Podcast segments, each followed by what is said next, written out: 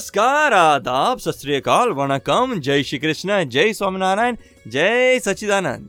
दादा भगवान परिवार आप सभी का स्वागत करता है नई दृष्टि, नई राह कार्यक्रम में। दोस्तों, कई बार हमें लगता है कि हमारा पूरा जीवन प्रारब्ध से है या पुरुषार्थ से। हम ज़िंदगी में कई बार फेल हो जाते हैं और हमारे प्रारब्ध को कोसते रहते हैं। तो ये प्रारब्ध क्या है? क्या सचमुच जिसे हम नसीब कहते हैं वो ही प्रारब्ध है या पूर्व जन्म का कर्म? पुरुषार्थ हम किससे कहते हैं? क्या ज़्यादा मेहनत करने से ज़्यादा पैसा या सक्सेस मिलता है? आइए इन सारे सवालों के जवाब सुनते हैं हमारे अगले सेगमेंट में हमारे आत्मज्ञानी से। एक भाई का प्रश्न था कि प्रारब्ध और पुरुषार्थ क्या चीज़ होती है। जी। सामान्य तौर पर प्रारब्ध किसे कहते हैं और पुरुषार्थ किसे कहते हैं? आपको क्या लगता है प्रारब्ध किसे कहीं कहा जाए और पुरुषार्थ किसे कहा जाए? प्रारब्ध तो जो हम कर्म करते हैं। हाँ हाँ। और पुरुषार्थ जो कि हमें उसका रिज़ल्ट मिलता है। पुरुषार्थ रिज़ल्ट मिलता है। कभी अच्छा रिज़ल्ट मिलता है कभी कभी गलत रिज़ल्ट गलत मिलता है लेकिन हमें उसे एक्सेप्ट करना चाहिए। वो पुरुषार्थ है। रिज़ल्ट पुरुषार्थ है या एक्सेप्ट करती है वह पुरुषार्थ है। जो एक्सेप्ट करते हैं वो पुरुषार्थ है। सच्ची बात है। पुरुषार्थ इंटरनल चीज़ है क्या? अंदर की बात है। वो पुरुषार्थ सूक्ष्म में होता है, प्रारब्ध स्थूल में होता है। पैदा होते, वहाँ से लेकर मरते तक हम जो पिछले जन्म में चार्ज कर्म करके आते हैं ना, इस जन्म में हम डिस्चार्ज कर्म भुगतते हैं वह सब प्रारब्ध कहा जाता है। समझ में आया ना? और उसी समय अंदर पुरुषार्थ चलते रहता है। पुरुषार्थ कैसे चल रहा है क्या चल रहा है इसका पता नहीं चलता है। सूक्ष्म में होता है बहुत सूक्ष्म में होता है। पुरुषार्थ दो तरह के हैं।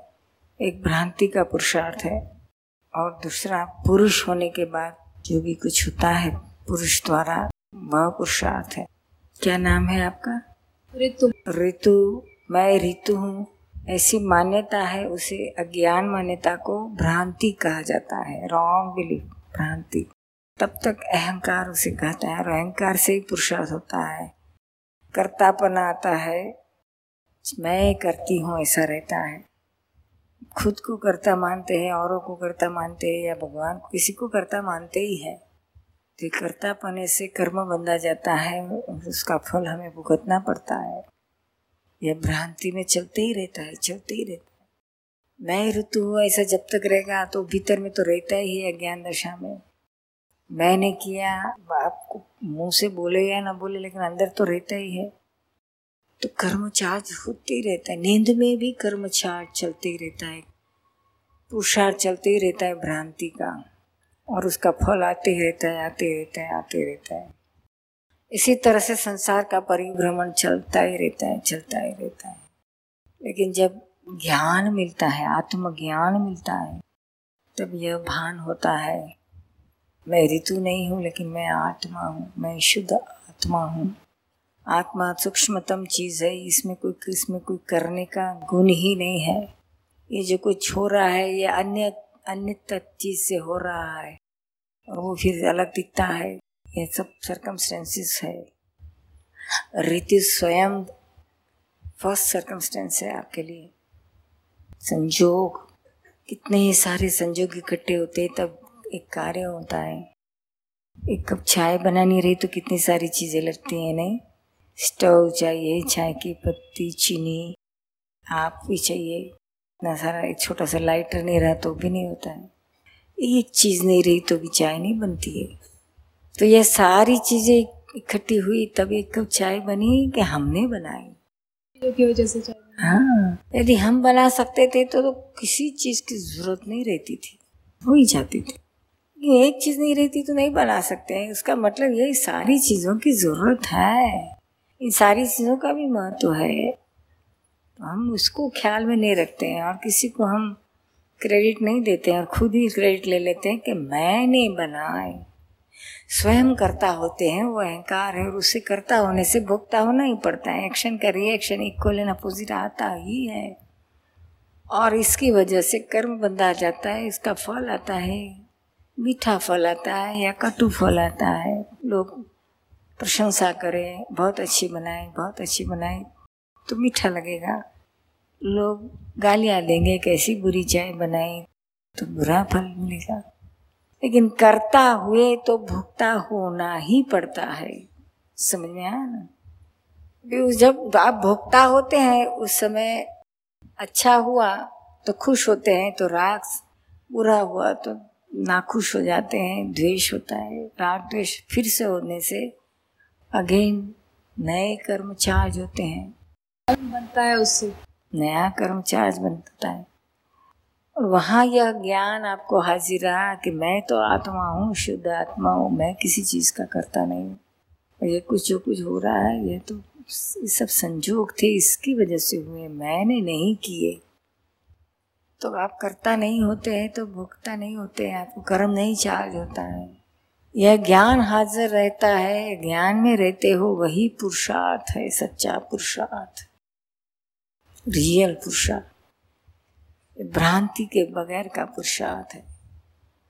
और मैंने किया यह भ्रांति है, यह भ्रांत पुरुषार्थ है। जिसका फल आता है संसार। और रियल पुरुषार्थ का फल आता है मोक्ष। सारे कर्मों में से छूटते जाते हो। समझ में आया? सुबह से लेकर शाम तक यही करते जाना रहता है। यही करते जाना रहता है। तो कल ज्ञान लेने के बाद आपको हम पाँच आज्ञा समझाएँगे। वो पाँच आज्ञा आपको यही सारी बातें बताएँगे ताकि आप शेष जीवन बिताते बिताते भी भीतर में यह आपकी जागृति रहे कि मैं आत्मा हूँ और मैं किसी चीज़ का करता नहीं हूँ। ये सब सर सरकमस्टेंसेस चला रहे हैं। तो कर्म नहीं चार्ज होता है और पुराने फिनिश होते हैं। मोक्ष नज़दीक आता है। फ़र्स्ट स्टेज का मोक्ष तो यहाँ ही हमको अनुभव में आता है। चिंता टेंशन यह सब चले जाते हैं। जो भी सो हुआ, सो करेक्ट व्यवस्थित एक्सेप्ट होता है तो हमको टेंशन नहीं होता है। अच्छा हुआ या बुरा हुआ, सब सरीखा ही लगता है। आनंद आनंद रहता है हमेशा। उसकी कीमत है। समझ में आया? आप सुन रहे हैं नई दृष्टि, नई राह, जो सुल जाता है ज़िंदगी के हर सवाल को। दोस्तों, आज के इंस्टेंट ग्रेटिफिकेशन के जमाने में आपको नहीं लगता कि पुरुषार्थ की वैल्यू कम सी हो गई है? आज के जमाने में हम कर्म करने पर ज़्यादा ध्यान देते हैं या फल की इच्छा पर ज़्यादा ध्यान देते हैं। और मन चाह फल न मिलने पर नसीब या प्रारब्ध को कोसते हैं। तो ये पुरुषार्थ और प्रारब्ध क्या है? और हमारी ज़िंदगी से कैसे जुड़ा है? आइए, सुनते हैं हमारे आत्मज्ञानी से। ऐसा सुना है कि प्रारब्ध और पुरुषार्थ दो बातें हैं। प्रारब्ध हम लेके आते हैं और पुरुषार्थ हमें करना होता है। क्या ये दो बातें बिल्कुल अलग है या इनका परस्पर कुछ संबंध है? हाँ एक दूसरे का ज़रूर संबंध है। पुरुषार्थ का फल ही प्रारब्ध है। तो वो पूर्व जन्म का पुरुषार्थ होता है? हाँ उसका हाँ नेक्स्ट जन्म प्रारब्ध में हाँ। अभी आप जो पुरुष आप जो पुरुषार्थ अभी करते हो उसका फल नेक्स्ट जन्म में आएगा। या रिलेटिव भ्रांति में प्रारंभ पुरुषार्थ होता है, उसका फल आता है इस तरह से। लेकिन पुरुष होने के बाद जो पुरुषार्थ होता है, आत्मा प्राप्त होने के बाद, फिर नया कर्म चार्ज नहीं होता है, फिर पुराना पूरा हो जाता है, नया नहीं चार्ज होता है।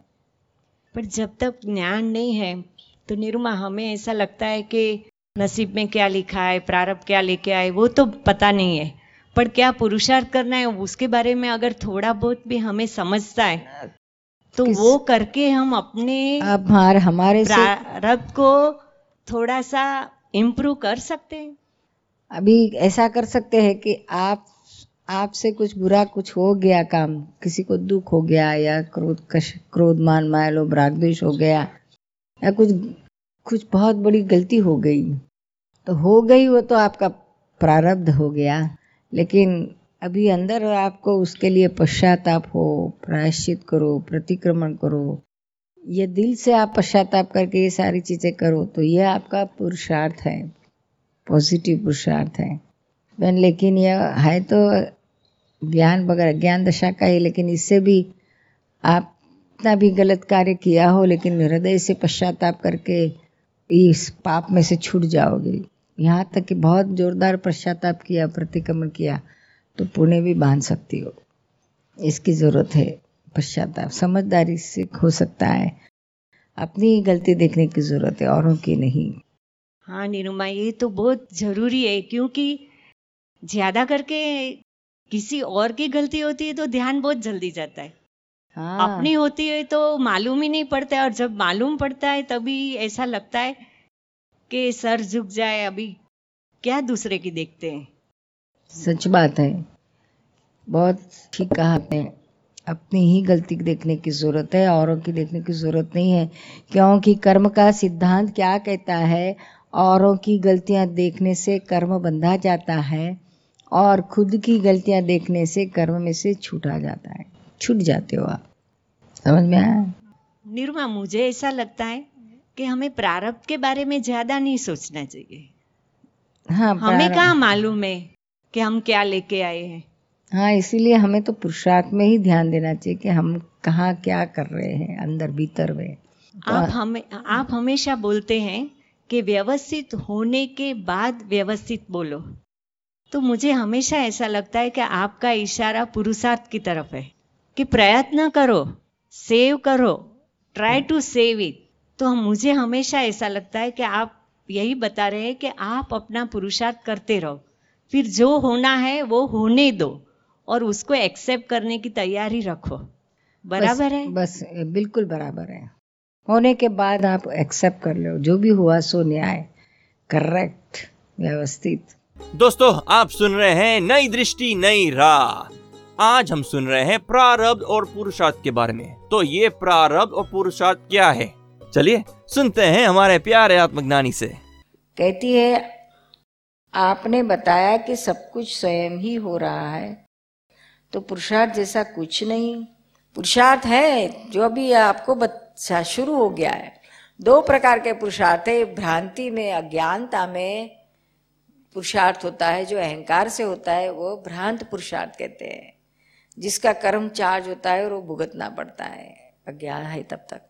और ज्ञान मिलने के बाद, शुद्धात्म पद प्राप्त करने के बाद, आप पुरुष हो गए पुरुष होने के बाद, पुरुष से जो पुरुषार्थ होता है, वो रियल पुरुषार्थ होता है। आत्म पुरुषार्थ। और वह रियल पुरुषार्थ क्या है? ज्ञाता, दृष्टा, परमानंदी। तो यह पुरुषार्थ अभी आपका है। संसार की चीज़ में आपका कोई पुरुषार्थ नहीं। वो तो कर्म जो लेके आया, वो सब डिस्चार्ज है, पूरे करो। और आत्म पुरुषार्थ में रहो। कैसा भी हो, जो भी आया तो पंकज को है, उसको अलग रख के देखो, जानो। और जो पाछ आ गया है ना, वो भी रियल पुरुषार्थ की ओर ले जाने वाली चीज़, रियल पुरुषार्थ में ही आपको रखेगी। आप सुन रहे हैं नई दृष्टि, नई राह।